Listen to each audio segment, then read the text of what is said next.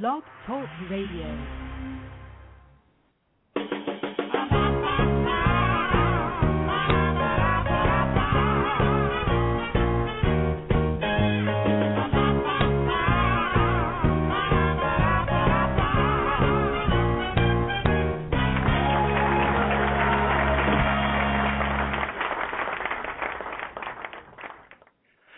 There you go. There's our live studio audience here in our plush Midtown Manhattan offices. We got a desk, get a desk. We got desks as well. but first and foremost, before I tell you about the desks, I have to tell you about the guest, Denny Griffin.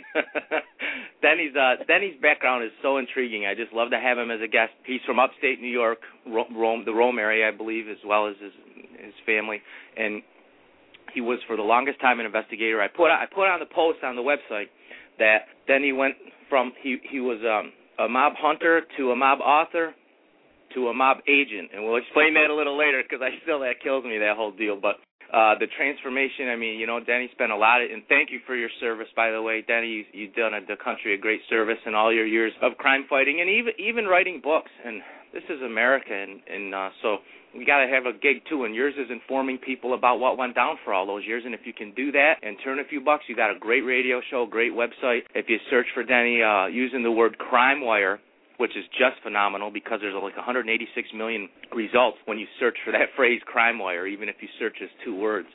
Fantastic stuff you're doing, Denny, and uh, and welcome to the show. Glad to have you again. Oh, thank you very much, Rob. It's a pleasure to be back with you. Appreciate it. Yeah, sure thing. So so let's start out. I always try to do a little little you know past, present, and future. So let's start out a little bit. Tell tell me, elaborate a little more, better than I did, I would assume, on um on your background. Yeah, I was uh, born and raised in Rome, New York, and lived here except for uh, four years in the Navy back in the '60s. I lived uh, lived in Rome and the surrounding areas all my life until '94, 1994. At that point, I retired from the state um, as an investigator for the Department of Health and uh, my wife had come down with a medical condition that she couldn't tolerate cold. So we moved to Las Vegas for the dry uh, and warmer uh, climate. And uh, we still, because the rest of the family's back here, kids and grandkids and so forth, and we're fortunate enough we can come back here for the summers. So we have sure. a uh, a place we stay during the summer in Verona, about a oh, maybe a mile, a mile and a half from the Turning Stone Casino. Not that we go to the Turning, yes. but we're we're in the we're in the area, so uh, it, it's working out. You know, knock on wood, very well. So you're what we call a snowbird, but you don't go to Florida. You go to Vegas. Correct. now, they, uh, part of her Snowbird condition, I was told it was the humidity, so we needed somewhere Oh, dry. it's a combination, really. That's interesting. Yeah. I have I've heard of this allergic to the cold. In fact, I have a relative, a niece of mine, has some sort of allergy to the cold. She has to actually take Benadryl when she wants to go out in the cold. It's a weird. Is that right? Yeah, that that can be. Boy, I'll tell you, you get that stuff, and I, those of us who don't have that type of ailment, I, I don't think can appreciate what it's like. You know. no, you can't. Absolutely, that's true. No, and I, and I don't think it's something that ever goes away either. It's something you have it, you have it for life, kind of a deal. Yeah, that that that's with her. This is a lifetime thing. So originally from Rome, and then uh, you were an investigator. You also worked. Did you mention you also worked for New York State? Uh, Yeah, I retired well, from? New York State. I started out. Uh, well, actually, I started out as a private investigator with Pinkerton, Okay. working undercover back in the '70s. Then I went with uh, I went with Madison County as a child support investigator, and then I went across the street from uh, from child support to the sheriff's department, and I worked with the sheriff's Ah. department for about uh, let's see, eight years, I guess. And while I was working there, I uh, moonlighted as a patrolman in Cazenovia, Canastota, and Chittenango. So uh, I was working f- for four agencies at the same time. And then uh, I caught a break and I passed the right civil service test and get hired as a senior investigator for New York State, investigating basically healthcare frauds involving clinical laboratories. And um, I was there. I ended up getting a promotion to director of investigations for the Wadsworth Center for Laboratories and Research, and that's what I retired as in '94. Did you take a break? Did you go right into writing books? What happened after that? You you, you move right Well, on, or The last uh, we had, we moved out to Vegas in December of '94. I had retired in May, and the uh, one of the the last case I did was very interesting. Was the investigation of the Onondaga County Medical Examiner's Office, and mm-hmm. at, at the time was Dr. Eric Mitchell was the uh, was the ME, and it was I'd never investigated a, a medical examiner before, and it was a very bizarre case regarding. Uh, keeping bodies that were supposed to have been cremated and selling, really? not selling, taking uh, tissue from the from the dead without permission from the next of kin, and these types of oh things. Oh my God! So um, uh, one of the uh, assistant pathologists to Mitchell said he was going to write a manuscript about the uh, about working at the Onondaga County morgue, and uh, hmm. and he did, and he sent me a copy of it. I think in November of '94, and I read it, and it, you know, he he went strictly for an entertainment value, and uh, there was a lot of things in the ma- in his manuscript that, that, you know, didn't tell the story of what really happened. One afternoon, I was watching a doubleheader football game, working on a 12 pack, and by, by the by the second game of the doubleheader, I said I'm going to write a book. So I got out an old, well, it was electric uh, typewriter, but it was you know, peck away. And I never took typing, so I was one finger at a time. I had no idea uh, how yeah. to form hunt, hunt fact, hunt fact. Hunting exactly. And yeah, I'm still a one finger typist. I got 12 books out or 11 books out, and I'm still a one finger typist. But I, I wrote. Um, I wrote the first chapter of the Morgue, a book I titled The Morgue. It was going to be a fiction. I reset it, uh, the location to Utica instead of Syracuse, and okay. um, at, at the end, I was down to my last beer. I had about a half a can left, and I, I was done with what I thought was the first chapter. And I was proud of myself. And I, you know, I called my wife out and I said, "Look what I did! Look what I did!" And I had these, I don't know, ten or fifteen sheets of paper laying on the table. she came out, and in my excitement, I knocked the beer over. And, oh no! Uh, uh, so I was I was despondent, brother. Let me tell you. And I said, "That's it. God sent me a message. I am not to write." So I went I went sulking into the other room. Well, God bless her. She uh, she salvaged the papers, used a blow dryer, and about three days later, she said, "Here, I thought you might want these." So I ended up getting the I ended up completing the morgue, and uh, oh, I, I had to self-publish it because I didn't know what the writing business was like. I didn't realize. Right. I thought you just wrote a manuscript, and then somebody immediately took it, gave you a huge right. advance. You know, they were waiting at the front door knocking, say, "Hey, we want to publish that." yeah, exactly. Bring you know, out watch out, watch out, uh, Tom Clancy. Denny Griffin's on his way. You know. Uh, anyway, bright-eyed and bushy-tailed and half Yeah. uh, I, I got all my say. battle scars now, going through the learning process of what writing and oh the, the, yeah, geez. business is all about. It's not just writing stories or a manuscript. There's a lot to it, and Yeah. I I think any any new author I, I would hope doesn't make the mistakes I did and not research Oh. the business before they start because you can be in for a lot of headaches and uh, and brother. Yeah. Uh, Yeah, we, we, we've talked about that on sometimes. Yeah, sure it is. It, it's a rough road, and, and like you say, if you anything researched is half as hard as if you just get in, jump into it two feet first. Because I, I understand and respect the people that just jump in two feet first, but um, you know, we've talked in the past about how anything, no matter what you do, you have to self promote, you have to do it. There's a business side to this whole thing, and you have to know that. You have to know that. Um, if you don't, and you kind of, again, you kind of think you're going to do it, and I'll tell you what, I, I'll tell you what, if it was me, Denny, and I was on my 12th beer, I wouldn't have been creative yet. I got to get to 14, 15 for that. Got to be on 14 or 15. That's when I get massively creative right there. Hey, oh yeah. and then on the 16th, I'm asleep. So yeah, creative, but super for short creative for like 10 minutes. yeah,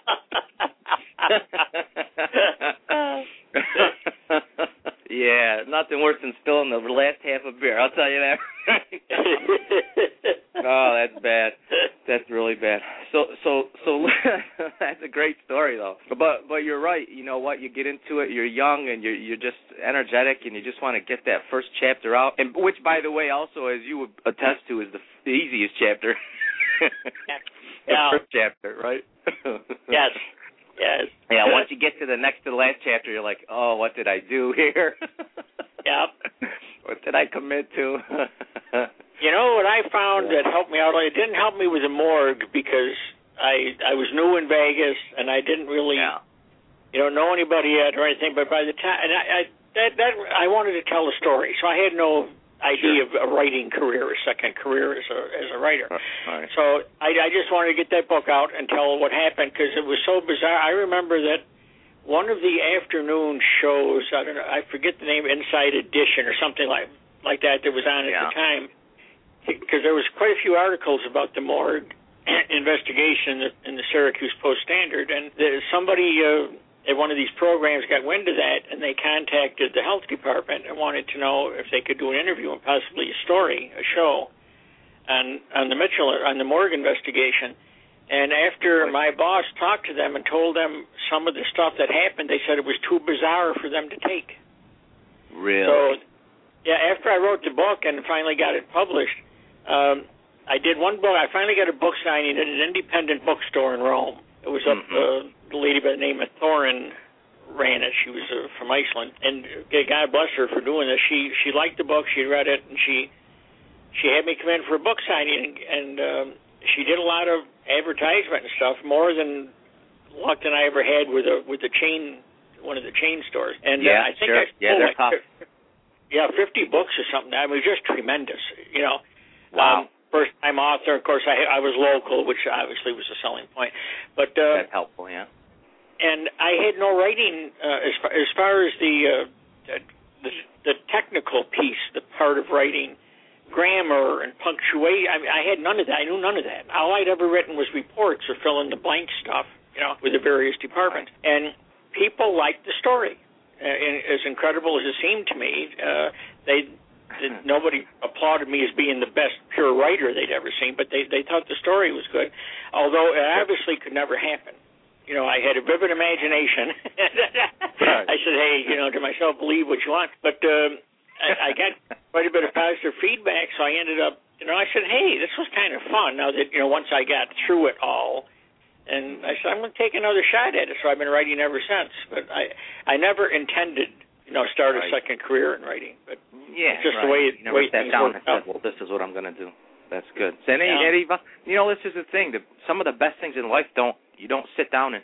And I tell people all the time with business plans for businesses, like if you can really plan your business three years out, there's a problem Mhm. because you don't know what technology's coming a month out, let alone three years out. You're going to sit Oh, there and tell me you got a plan that's a three year plan. I don't buy it. Oh, I don't buy that for a millisecond. what helped me after that when I decided to to stay in the business for a while Yeah. was I started joining writers groups and ah, talking to all these people that had been there and done that. I mean, it was right. you know the stuff I learned to avoid some of the traps and some of the scams by these agents Sure. and book Yep. doctors and all. And and uh, I forget there's back initially '95 or '96 some of the uh, the price I was paying was like you know twenty dollars a year or something for for these things. I, I belonged to three, I think was the max. And um, what I did was they helped me so much by learning from the from the experienced writers. Not necessarily great success.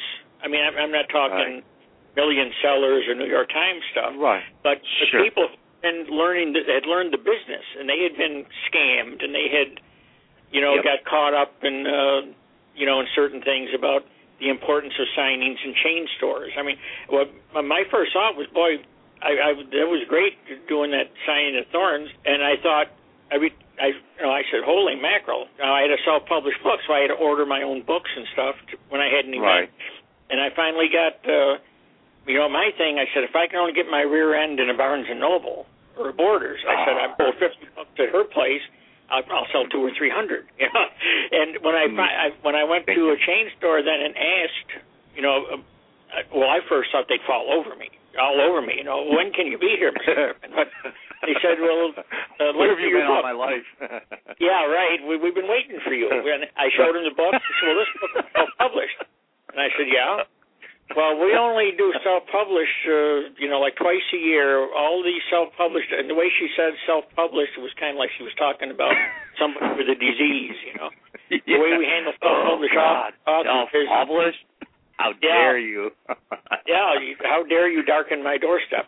And um, you have to bring your own books, and then we split sixty forty. And I'm thinking, holy crap! You know, by the time I pay the books and pay the shipping, if you're taking forty percent, you're losing uh, money.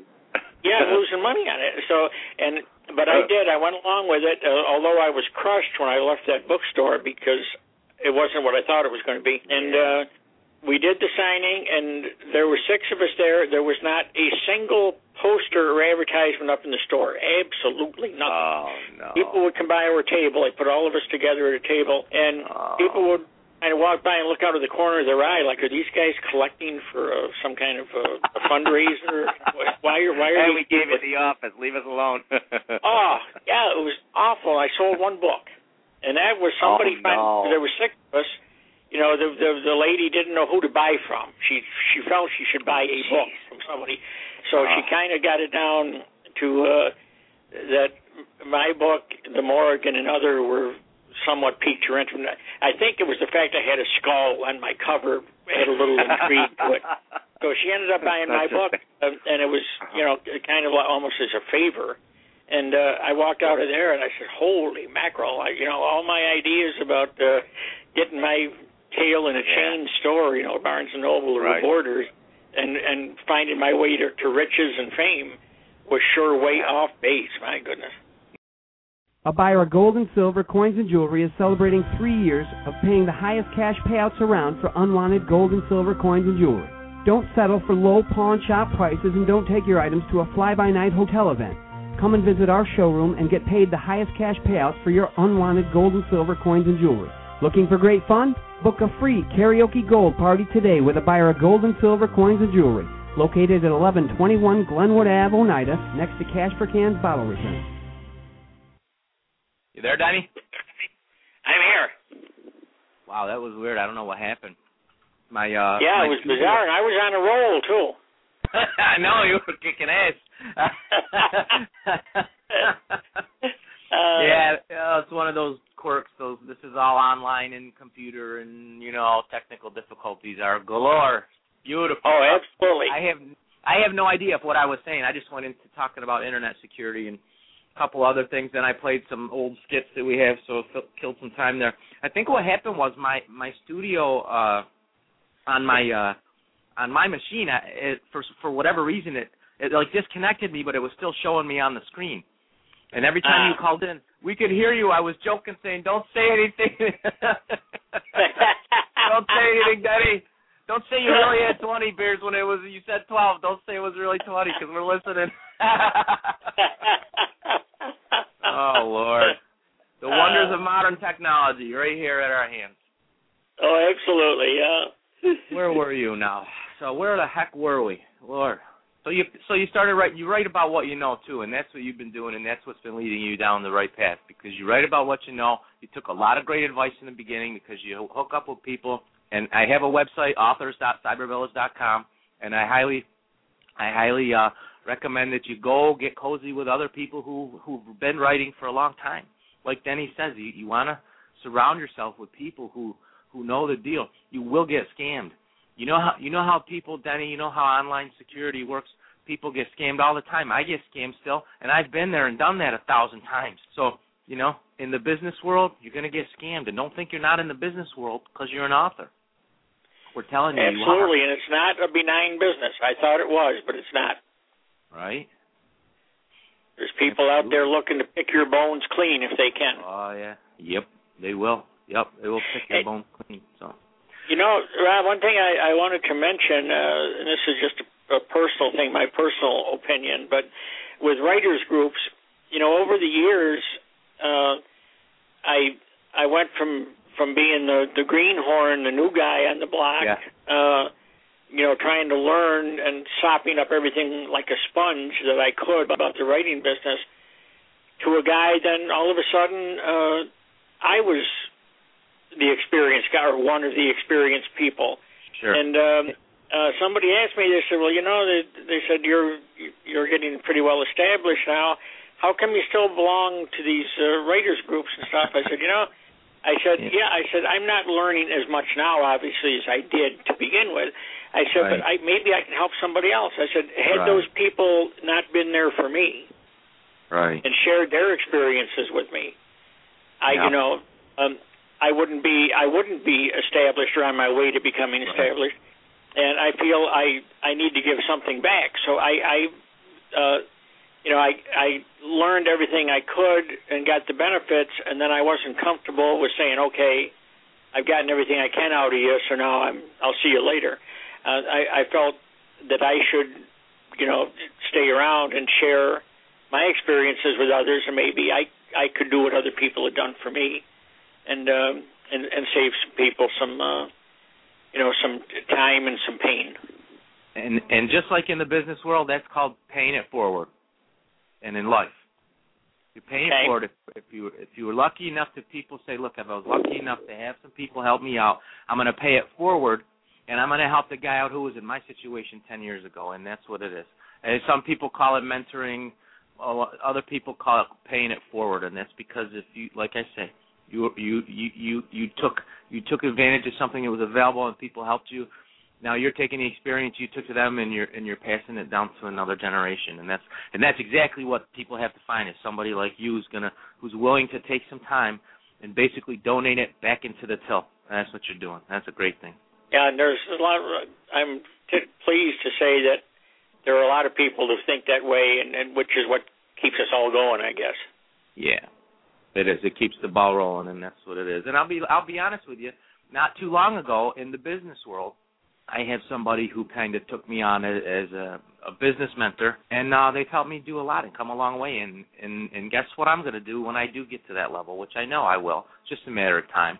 But in the business world, when it comes right down to it, you look back and you say same thing. You say the same thing. I I had a lot of help, and here I am now. And now that I have the resources to help people, I'm gonna once again I'm gonna pay it forward down down the road.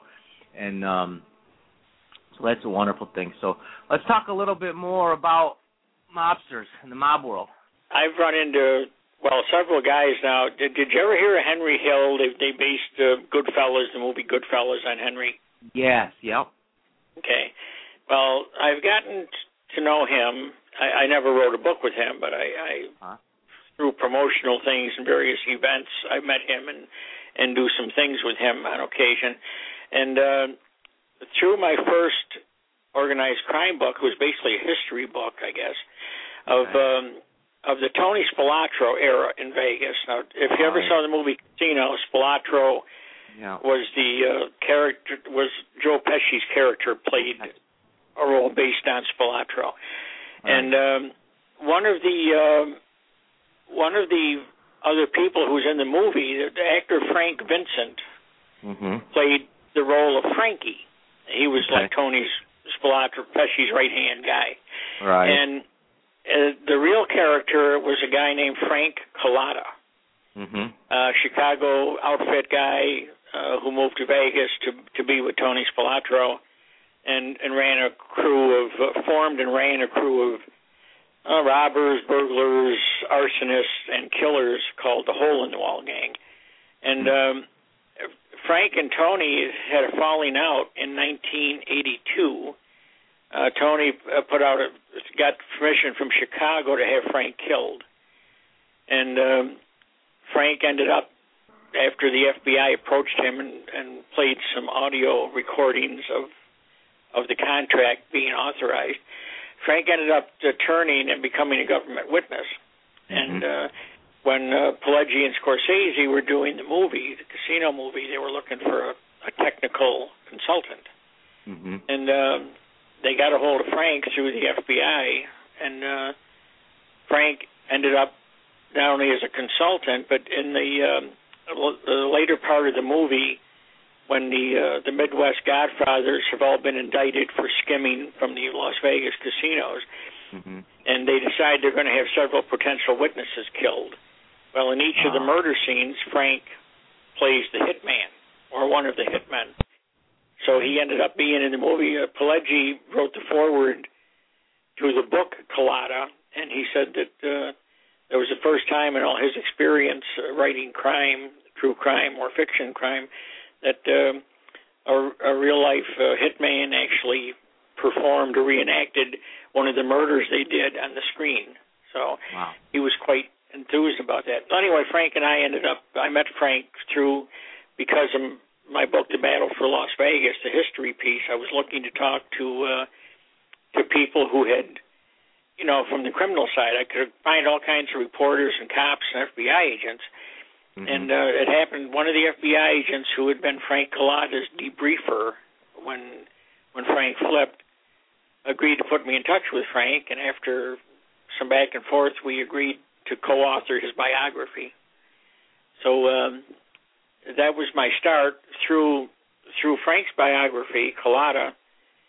I got uh, well two summers ago now. I got a an email from somebody I didn't know, and uh, they wanted to know if I'd be interested in doing a book about the Gambino crime family. That was the family that John Gotti, so-called oh. Teflon Don, headed for a while. Oh, and um, it turned out that this was another former mobster from uh, an associate of the Gambinos, and he had done some Google uh, research, and he found my name connected with Frank Cullotta, who had been in witness protection. Well, this individual had, was in witness protection also, and he felt that if if I can use the term "made my bones," as the mobsters would say, I made my bones as a mob writer because I had written a book with Frank Cullotta, and Frank was still alive.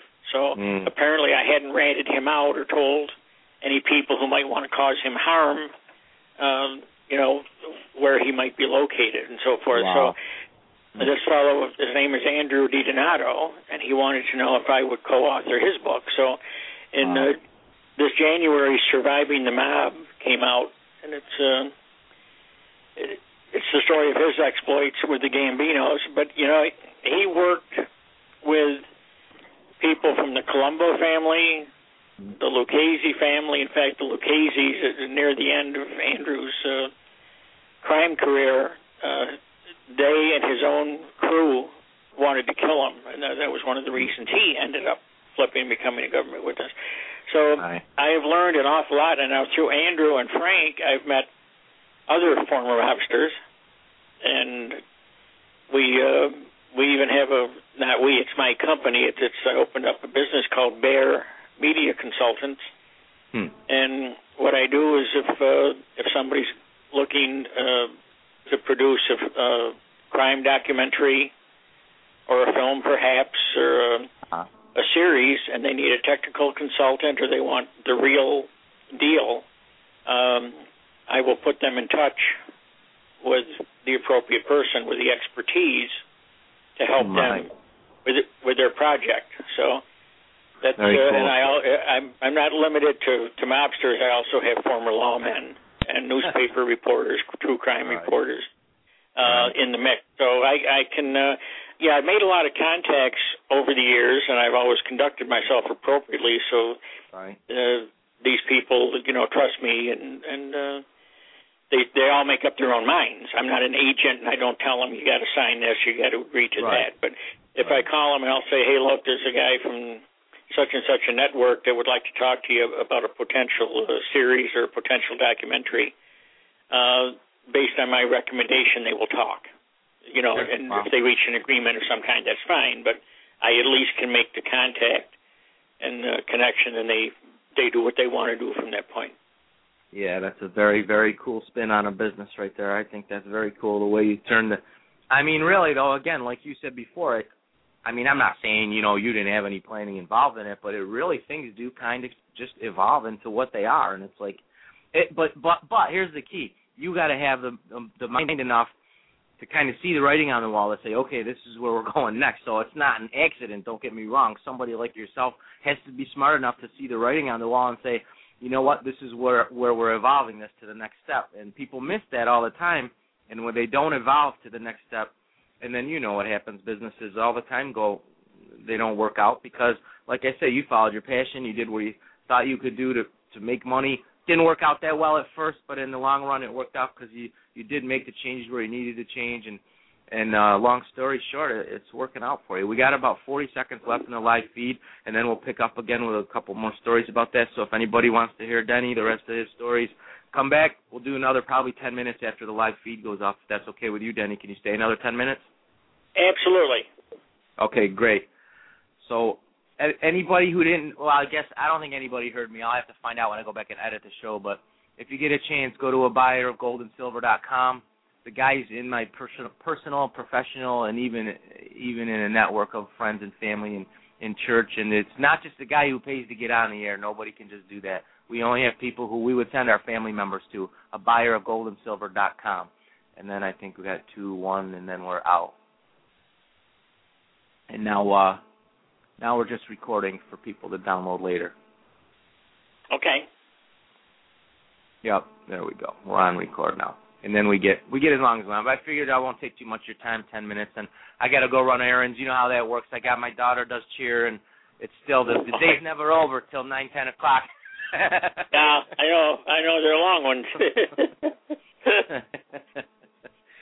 so, uh, so yeah, I mean, so this is the kind of this is the kind of story, like I say. I mean, I don't know if you look if you look at the the history of businesses, you'll find you'll find businesses that are electronic companies that literally started out as as making sneakers or just companies evolve, and it's every step of the way. You add some product line, then the product line gets a little better. Then you know you go from literally from selling a chip to selling uh, whatever robotic arms or nanotechnology or what have you, and you start out one way.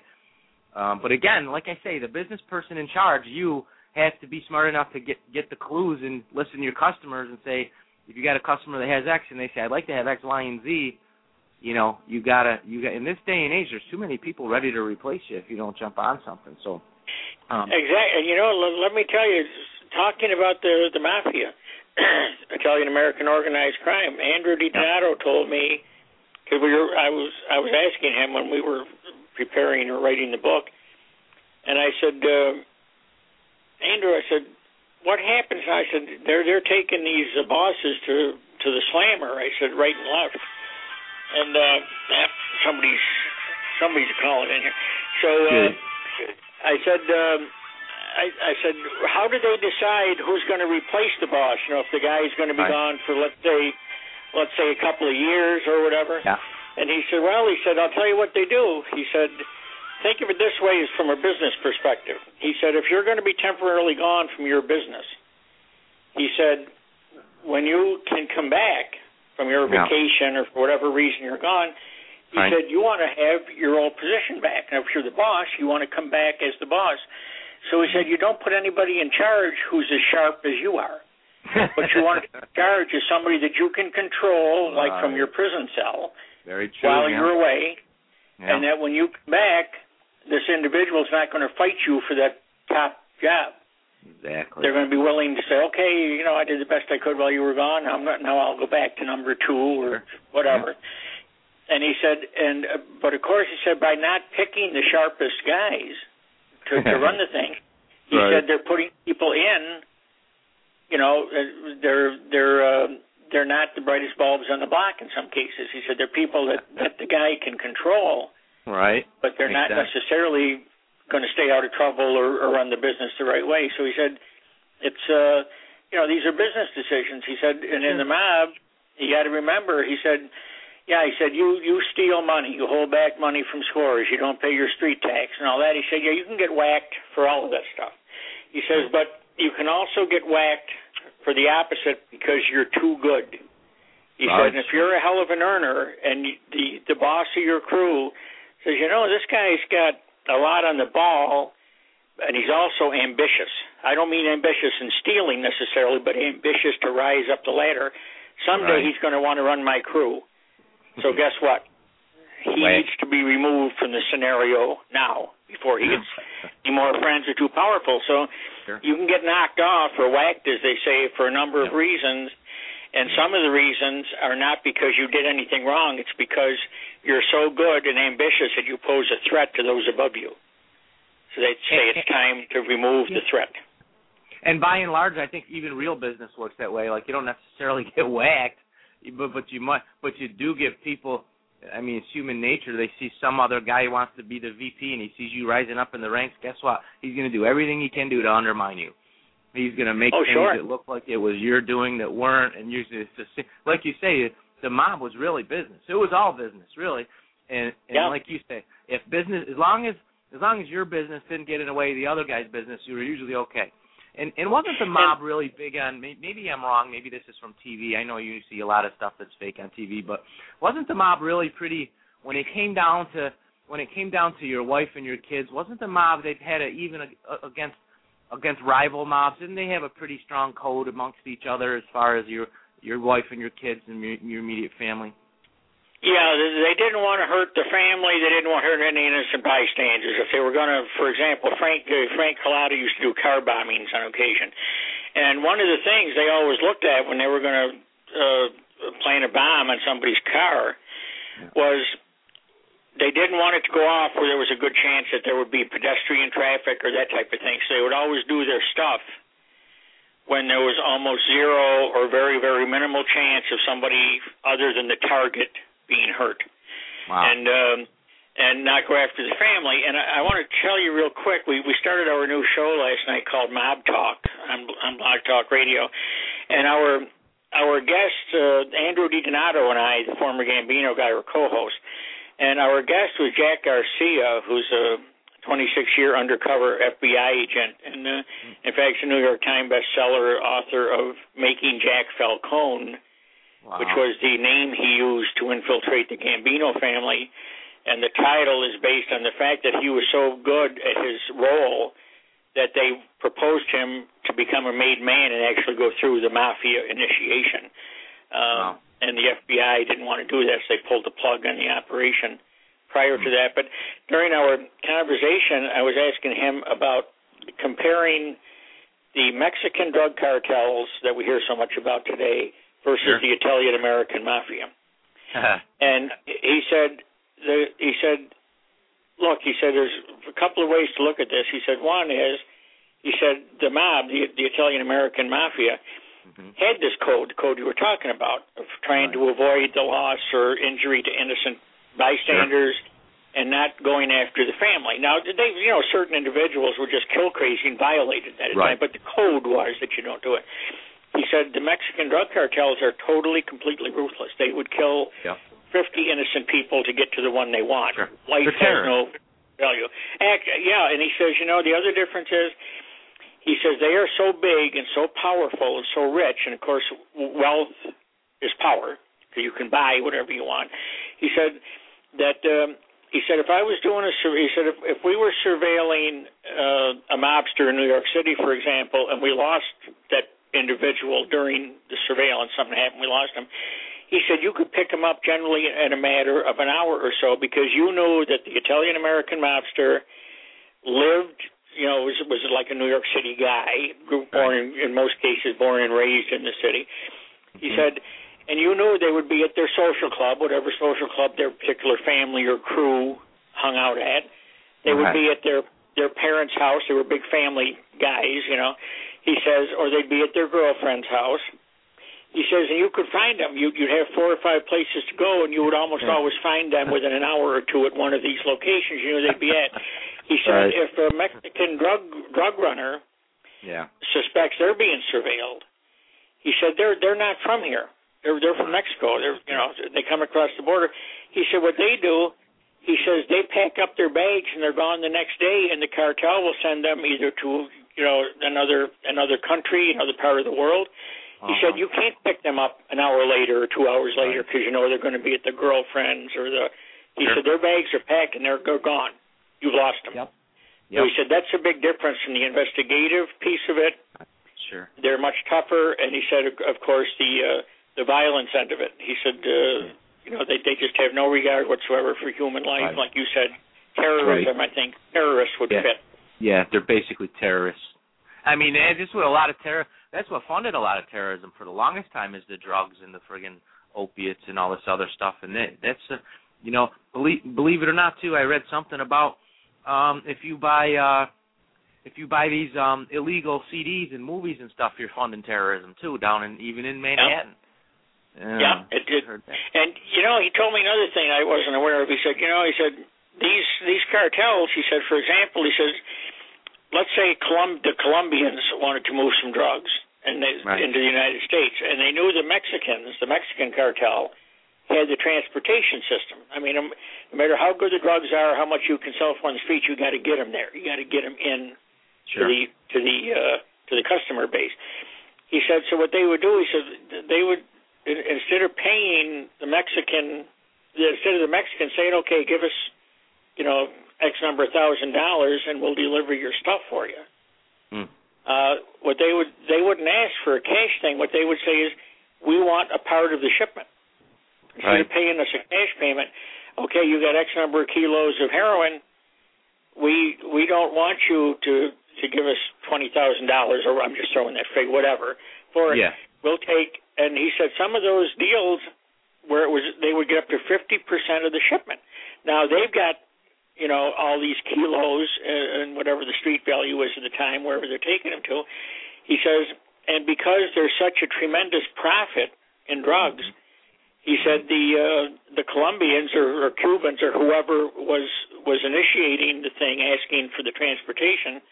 Um, he said they found it worked good for them. They didn't have to make a cash payment. These guys, they gave them, you know, whatever percentage of the shipment to the Mexicans. He said they do what they want. They didn't have to worry about collecting money or paying money. They just cut it up, and uh, then the Mexicans on their own with it. So um, I didn't. Uh, and after listening to Jack to tell how these these things came out or came down, I said, you know, that makes sense from the Mexican standpoint. They could probably make a hell of a lot more money in the marketplace selling these things and taking a flat, uh, you know, a flat uh, cash payment for it. So, but you know, just tremendous money to. He was giving Yeah. us some figures of what this stuff sold for and what it would cost that cost them to make it, to produce it. Yeah. And he Sure. said it's, it's just incredible. He said the average person can't comprehend the amount of money that's involved. right. I mean, it's like it's like we say, you know, even in the even in the dark, seamy underworld, there you can still fail if you're not a business person. You got to know what the profit is. Of course, it's a lot harder to fail when your profit margin's a thousand percent. Yeah, yeah. so- You have a little cushion there. yeah, a little cushion. Well, even in that world, you might not fail. It, it, you know, might not fail for, from a financial perspective, but like you said, if you got too good, if you got too close to the ringleader, if you if you who the hell knows what, if you look at someone the wrong way, um, you know, your career could be over pretty quick, and there's no golden parachute on the other side of that deal. Oh, Once you're done with absolutely. that, Retire- take care if you rot in the streets. Retirement is permanent. Uh, you know, it's, it's not riding off into the sunset like, like normally. Hey, uh, no. Rob, before we run out of time, can I mention two Yeah. events that I got coming up? Yes, please do. we're- got about three minutes, and we're going to talk about all your stuff right now. So please do, yes. Oh. Okay, I got a couple of things um, in October in in Syracuse. Well, I'm not right in Syracuse, Syracuse area. On um, on October fifth at 7 p.m., I'm going to be at the Barnes and Noble store on Erie Boulevard East in DeWitt. It's uh, Okay. three four five four Erie Boulevard East in DeWitt. At 7 Nice. p.m., it's going to be a question and answer and book signing. We're featuring Surviving the Mob, the Andrew DiDonato story. But cool. uh, they're going to have my other books there as well, my other crime books. And um, it's not going to be just a straight signing. We'll discuss organized crime like we're doing, like we just did here, Mhm. and um, and then the, and the signing also. And then the following morning, October 6th at 10 a.m., I'm going to be at the Baldwinsville Public Library, 33 Mhm. East Genesee Street in Baldwinsville Cool. and I'm going to be doing a PowerPoint presentation called Las Vegas and the Mob, and it's, it tells the true story behind the movie Casino. Uh, Wow. You know who the actors, what characters, Yeah.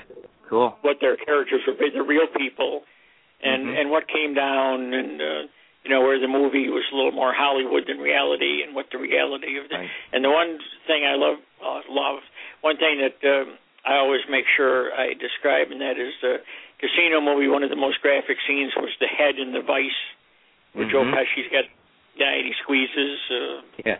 the vice until the guy's eye pops out. Well, that uh, you know that that um, that's quite a story behind that, and it's something that I Really? the Frank Cullotta was involved in that, so I got the straight Ah. scoop on exactly what Really? came down there. Rick, you got But, the uh, straight scoop on the head in the vice deal? Oh my god. Yeah, it was quite a quite a, and not only from Frank who was involved in it, but also from the FBI agent, one of the FBI agents who was on the crime scene, and they told me that in the uh, in the movie they show for camera purposes they show the guy with his head up, so you know you can see his facial expressions and all that as as the vice is being turned. And in reality, he was in the vice head down, but of course that wasn't good for uh, filming uh, purposes. Yeah, right. But the eye did pop out, and uh, really, gee, yeah, it was, it was, and that was the first of two murders. There was another murder associated with that one. So anyway, it was, it was quite an interesting story, and like I say, the movie was great, and it it. Um, but they took, you know, and naturally certain liberties and certain Hollywood uh, sure. um, things with it. So, if if anybody liked that movie and is doesn't have much going or anything pressing going on uh, the morning of the sixth, stop by Baldwinsville, and uh, there's no admission Okay. charge. All right, cool. No admission, and and it, I'm sure that's on our website. I'll put it. I'll post it on our website when, when I find it on yours as well. I'll post it all over the place. I'll put it on my Facebook page and. Um, I just put I put both of them on the Cyber Village site. Oh, good. Okay, good. I'll take that and I'll do some marketing for that for you too. So we'll see if we can get a I appreciate it. there. Not a problem. I appreciate you coming on. Uh, look, uh, if you want to see uh, one of the cool things, actually, I explained this before. It's it's pretty cool. If you search Crime Wire, C R I M E, and then space in the word wire, W I R E.